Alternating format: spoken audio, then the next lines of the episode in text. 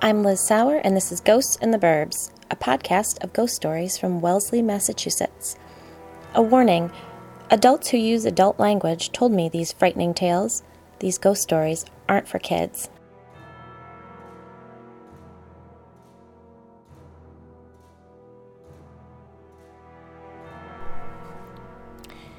Hello again. I hope you're all faring well under these strange circumstances. Things here have been as odd as ever. I suppose nothing and everything has changed since we last met. Um, well, we're moving again, across town to a house surrounded by some serious woods. I've downgraded to vegetarian from vegan because of cheese. Um, what else? Oh, I've gotten really into shower bombs and Oil of Olay face cream. And if I were to choose a taste slash smell that encompasses this whole time of quarantine, it would be Nutella. And that's about how exciting and dramatic things here have been. And I hope the same is true for you.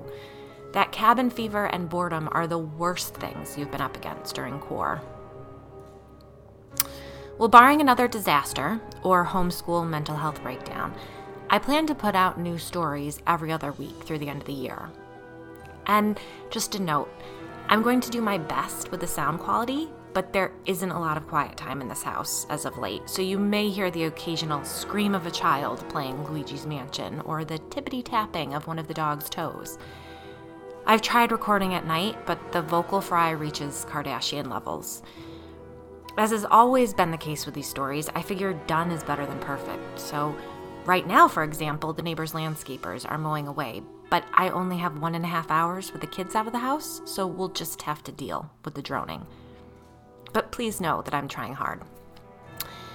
And if you want nicely produced podcasts, then I want to remind you there's a list of great spooky ones over at ghost in the burbs dot com under the tab labeled Distractions.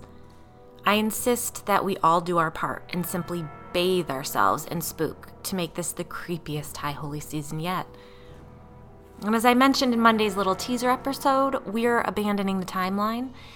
I've got a batch of stories for you this fall, and we're going to hop all over the place. This next neighbor tale actually took place recently, during the summer of our discontent. So, all that said, here we are at ghost story number fifty-four. Not a fox.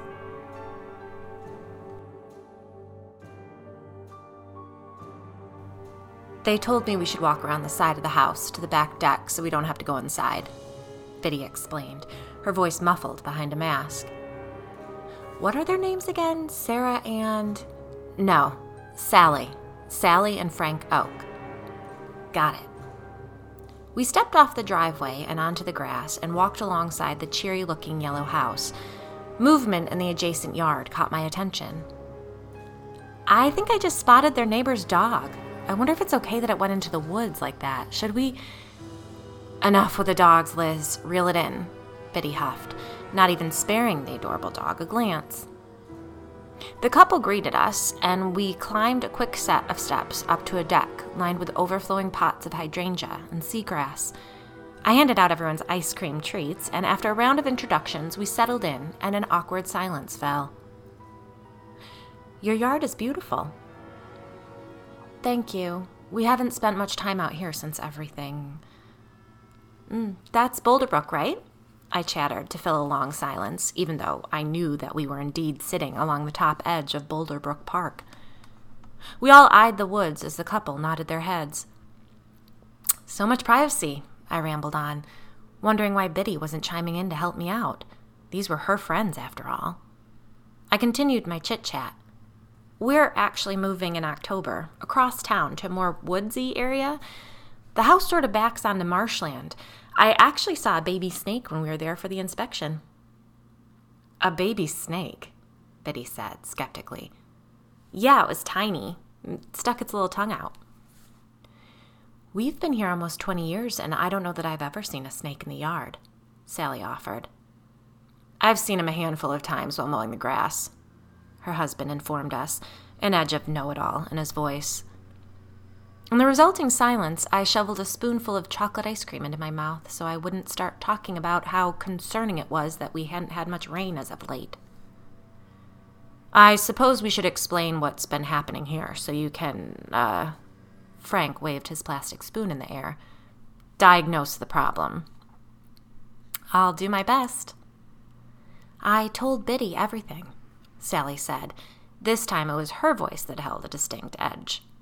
My eyes slid to Biddy, who offered me a tight smile before suggesting it would be best for me to hear the story from the horse's mouth, so to speak. The couple exchanged their own unreadable glance. Well, I suppose the fox was the first thing to go wonky, right? Said Frank. The fox, Sally confirmed. Wonky how? Frank considered. For one thing, it wasn't afraid of us. The first time I encountered it, said Sally, I was shoveling the deck last winter, and I looked up and saw it sitting at the edge of the yard over there, watching. It did that a lot, and it wouldn't even flinch if you yelled at it, Frank added. All times of the day, too.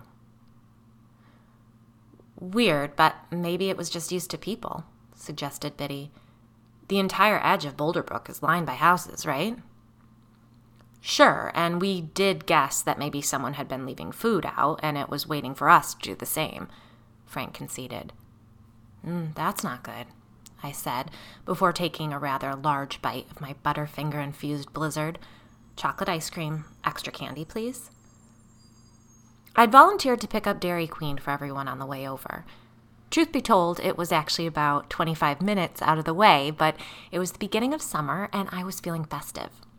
Besides, we were in the middle of a heat wave, and if we were forced to sit outdoors as we listened to Biddy's old bridge buddies' creepy story, then I wanted ice cream. Sally scooped Oreo cookie blizzard with vanilla ice cream from her own blue cup.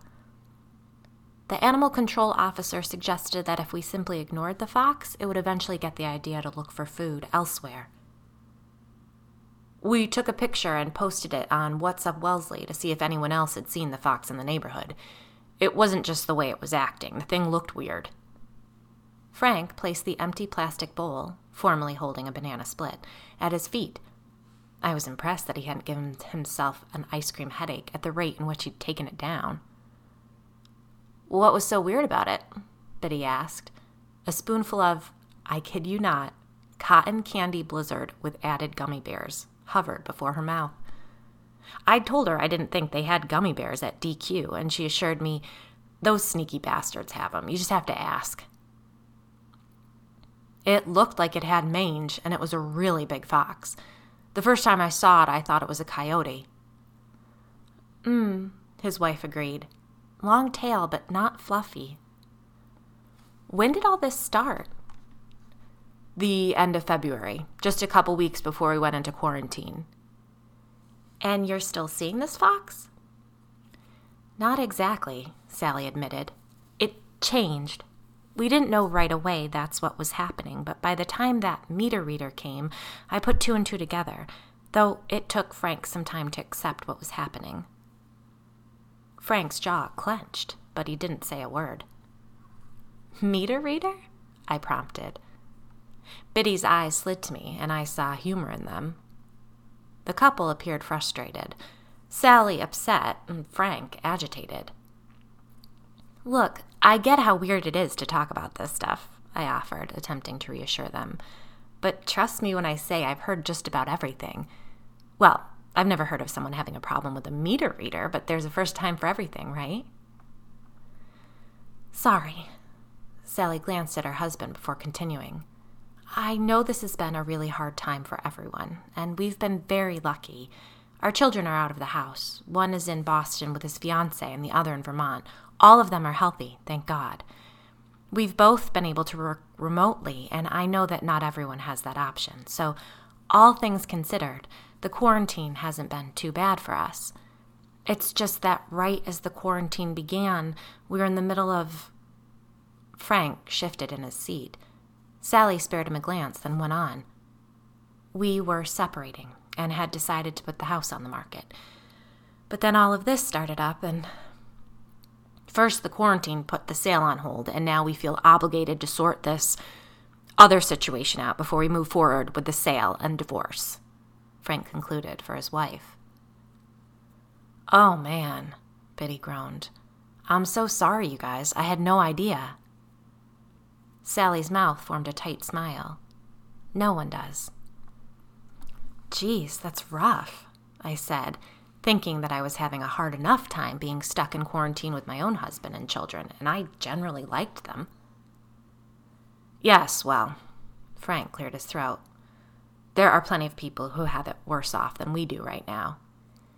I wasn't comparing our situation to anyone else's, Frank. I was simply trying to put things in perspective so they might understand why this has been so specifically stressful for us, Sally interrupted. Frank squinted and his left eye twitched as he controlled himself from responding. I can't remember where I saw it, but there was this movie, Biddy said as she dug around in her ice cream cup, obviously searching for gummy bears, where a documentary filmmaker was in Alaska and he befriended a fox. It followed him around like a dog. I snorted. You mean the one where the guy and his girlfriend were eventually eaten by a bear? Oh, right, Biddy exclaimed. Sorry, bad example. Frank drew in a deep breath through his nose.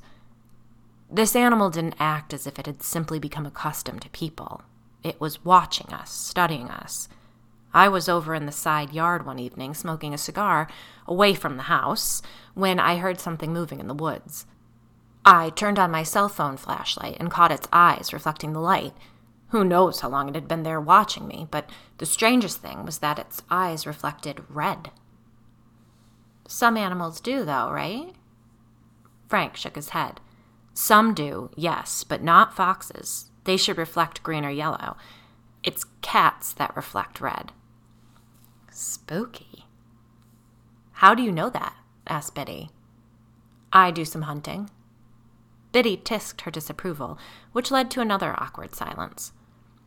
So, what's the story with the meter reader? I asked. Oh, well, that was the second visit, Sally clarified. It was the first attempt that allowed her to come on to our property. That's what I think, anyway. She sighed. This will sound nuts until you hear the whole thing, but all right, here goes.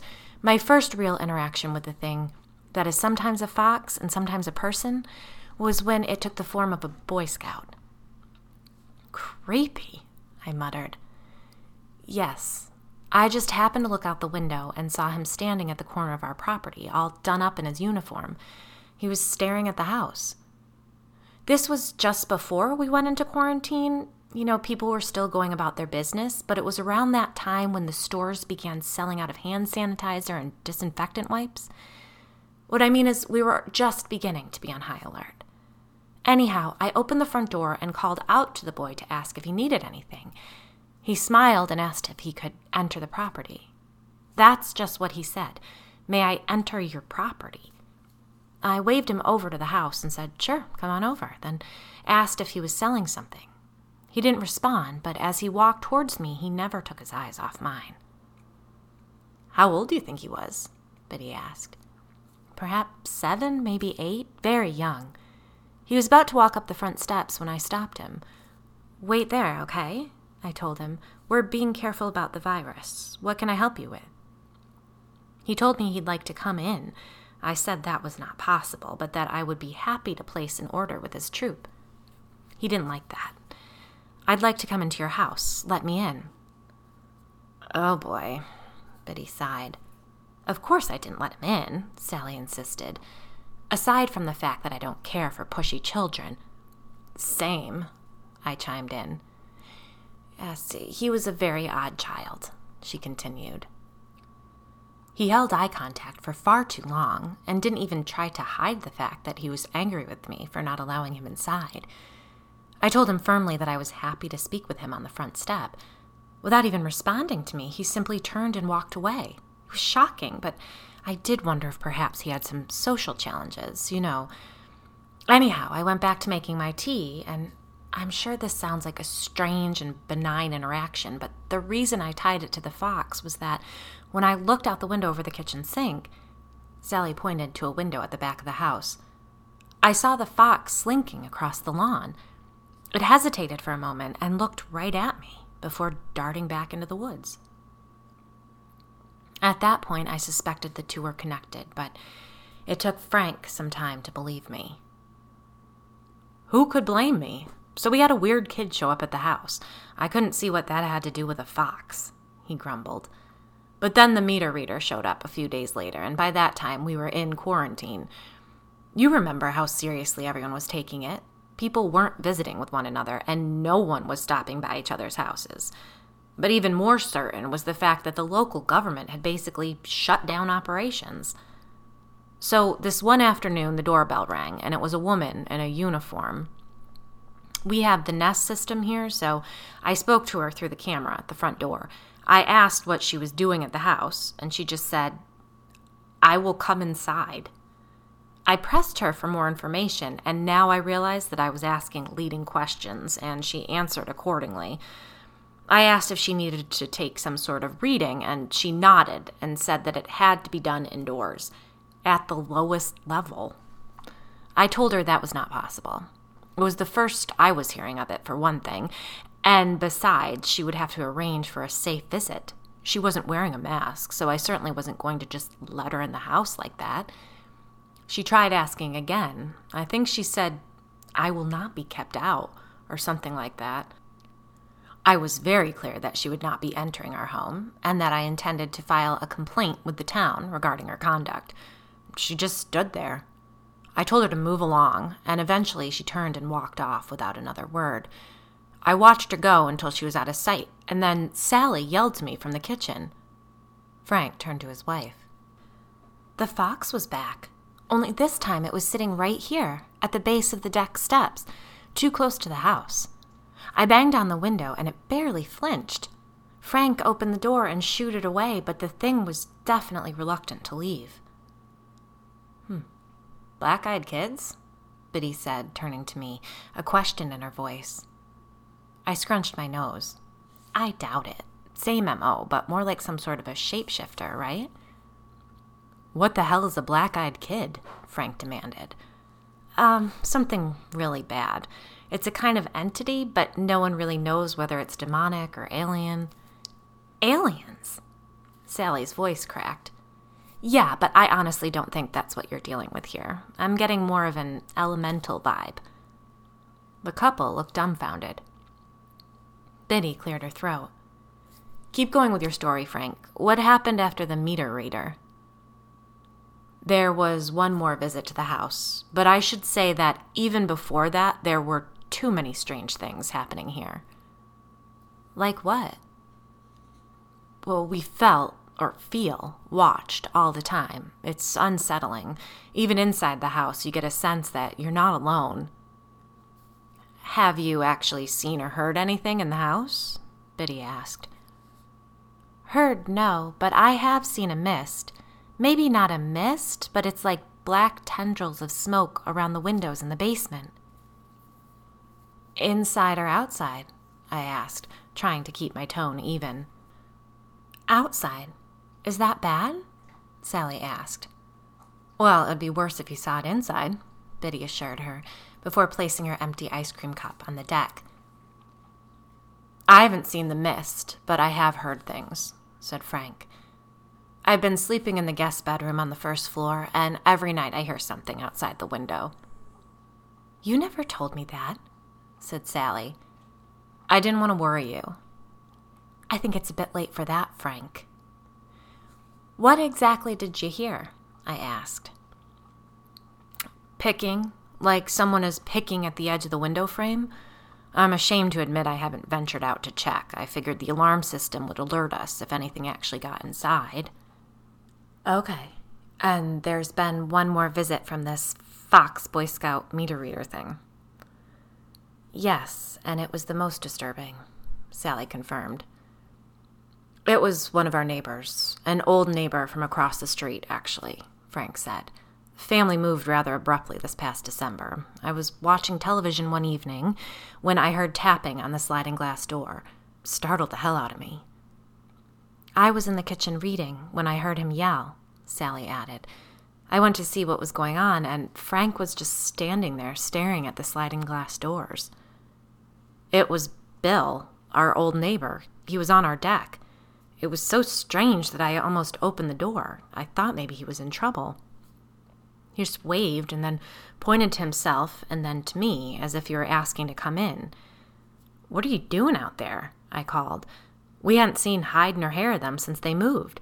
We were neighbors for over fifteen years, and then they just picked up and left. No explanation. Didn't even say goodbye. "Bill," Frank held his hands up and made air quotes, "said, 'I'd like to come in.' 'Where's your mask?' I asked him. The guy goes, 'I need to enter the lowest level of your dwelling.'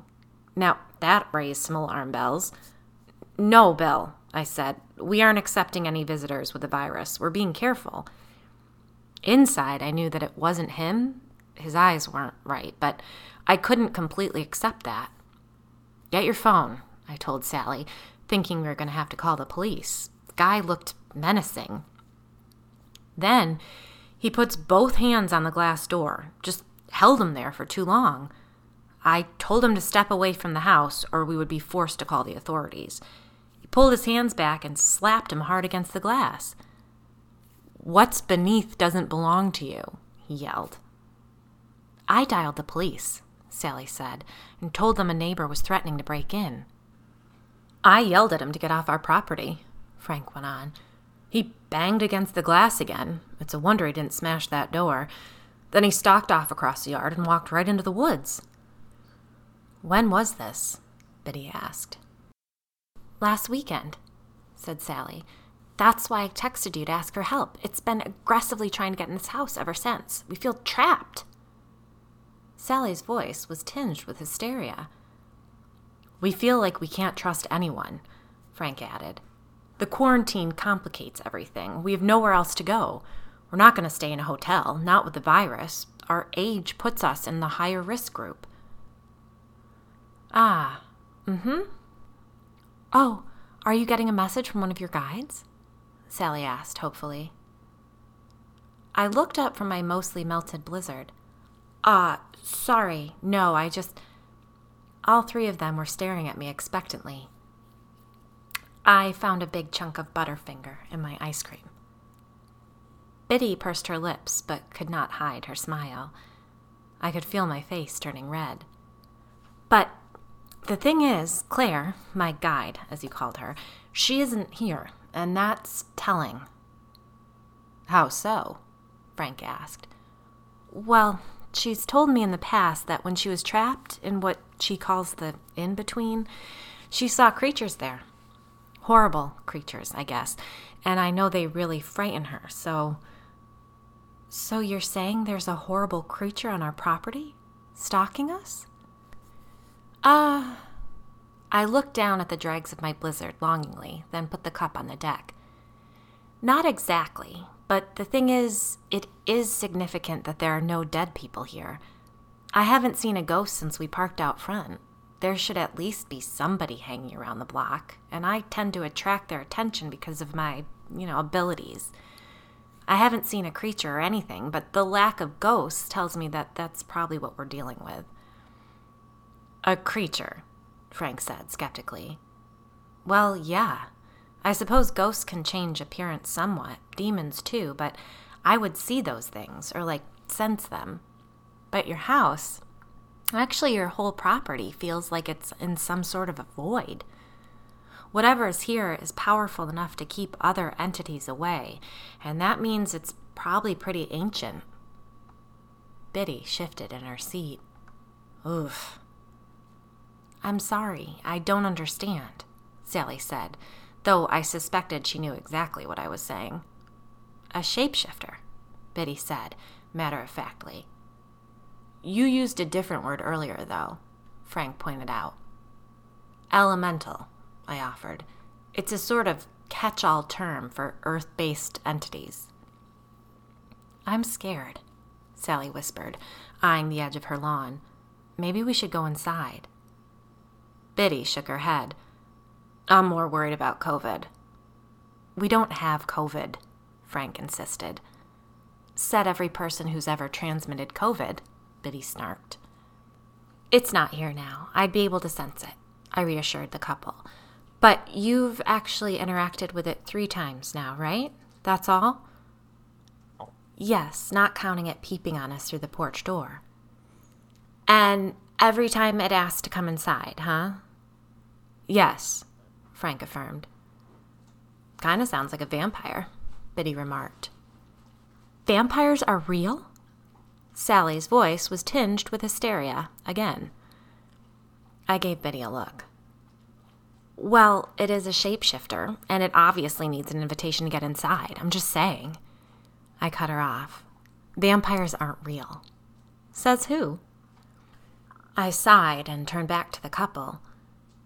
The type of creature who's stalking you exists under its own set of laws, like a set way of moving through our reality. Then can we use those laws to keep it away from our house?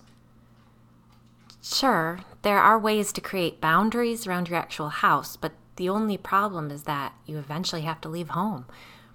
My guess is that it's probably been on this land for, like, ever. Then why did it start harassing us now? We've lived here for almost twenty years, Sally nearly screeched. Biddy shifted uncomfortably. These things can be drawn to negativity and contention. I'm guessing you guys didn't start outwardly expressing your frustration with one another until the kids were out of the house, right? The couple looked guilty. So, what do we do? Have the house blessed or dance around with crystals or something? Frank demanded. Sorry, I'm not explaining myself well. You probably would have a good shot at protecting the house if you did so weakly, but the thing is, it's been here forever. You'll never get this thing off the land.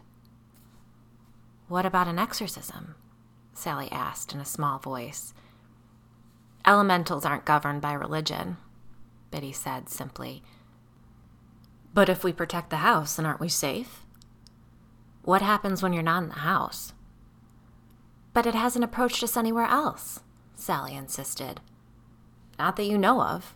If this thing can imitate animals and humans, and it can be anyone, Biddy said. Like your neighbor, I pointed out. Frank began asking a question, but my attention was pulled to the lawn behind them. A large animal had come into the yard and was slinking its way towards us. Oh, shit. I breathed. Biddy, Frank, and Sally followed my gaze.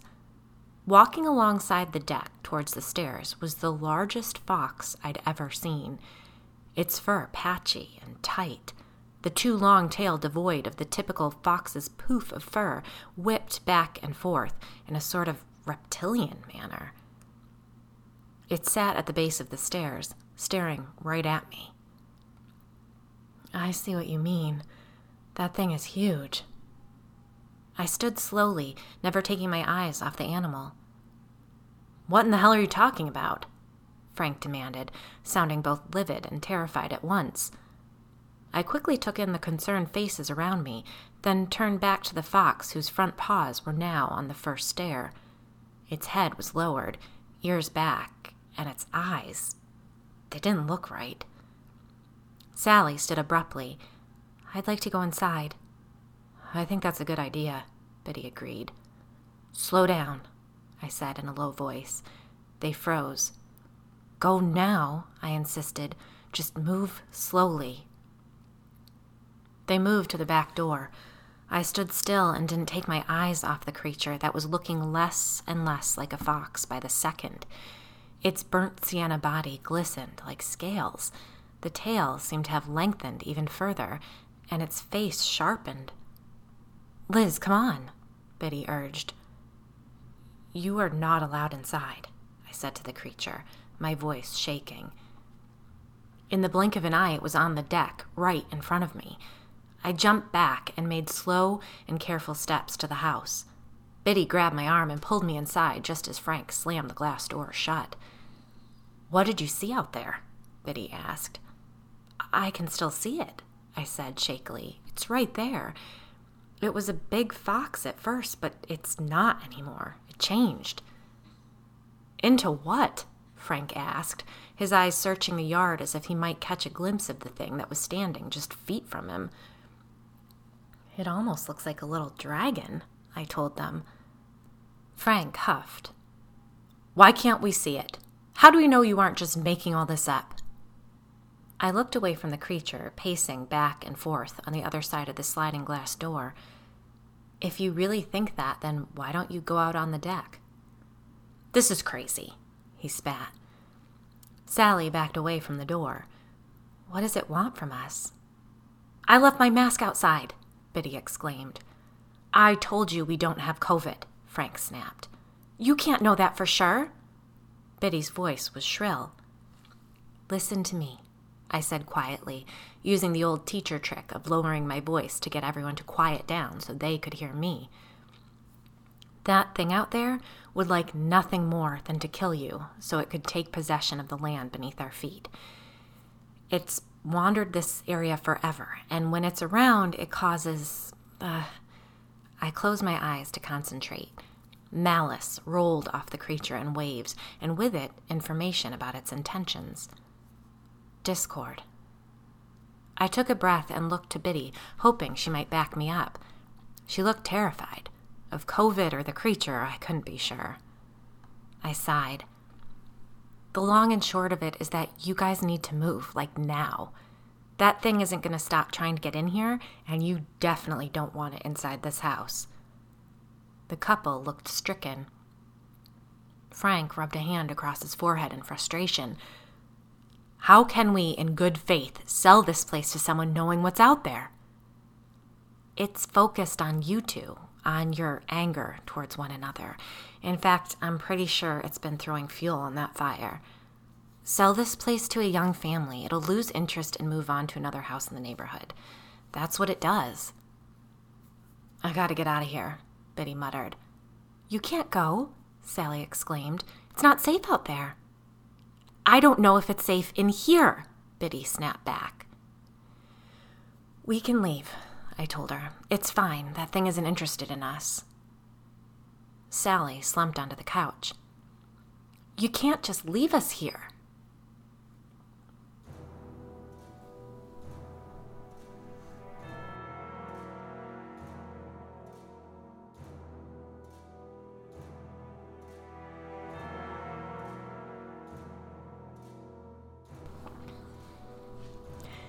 I'd like to take a moment to thank my newest supporters on patreon dot com.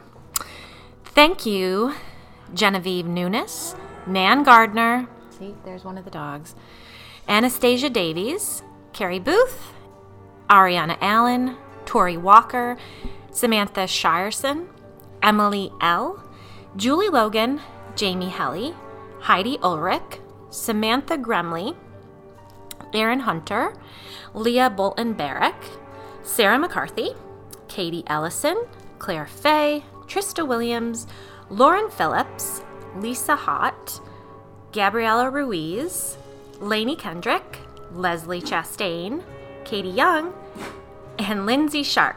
God bless you, Walter. From the bottom of my... And now one of the dogs hacking. Okay. From the bottom of my blackened and shriveled little heart, thank you for the support. Head on over to ghosts in the burbs dot com for all the links, including some new merch just in time for the High Holy season.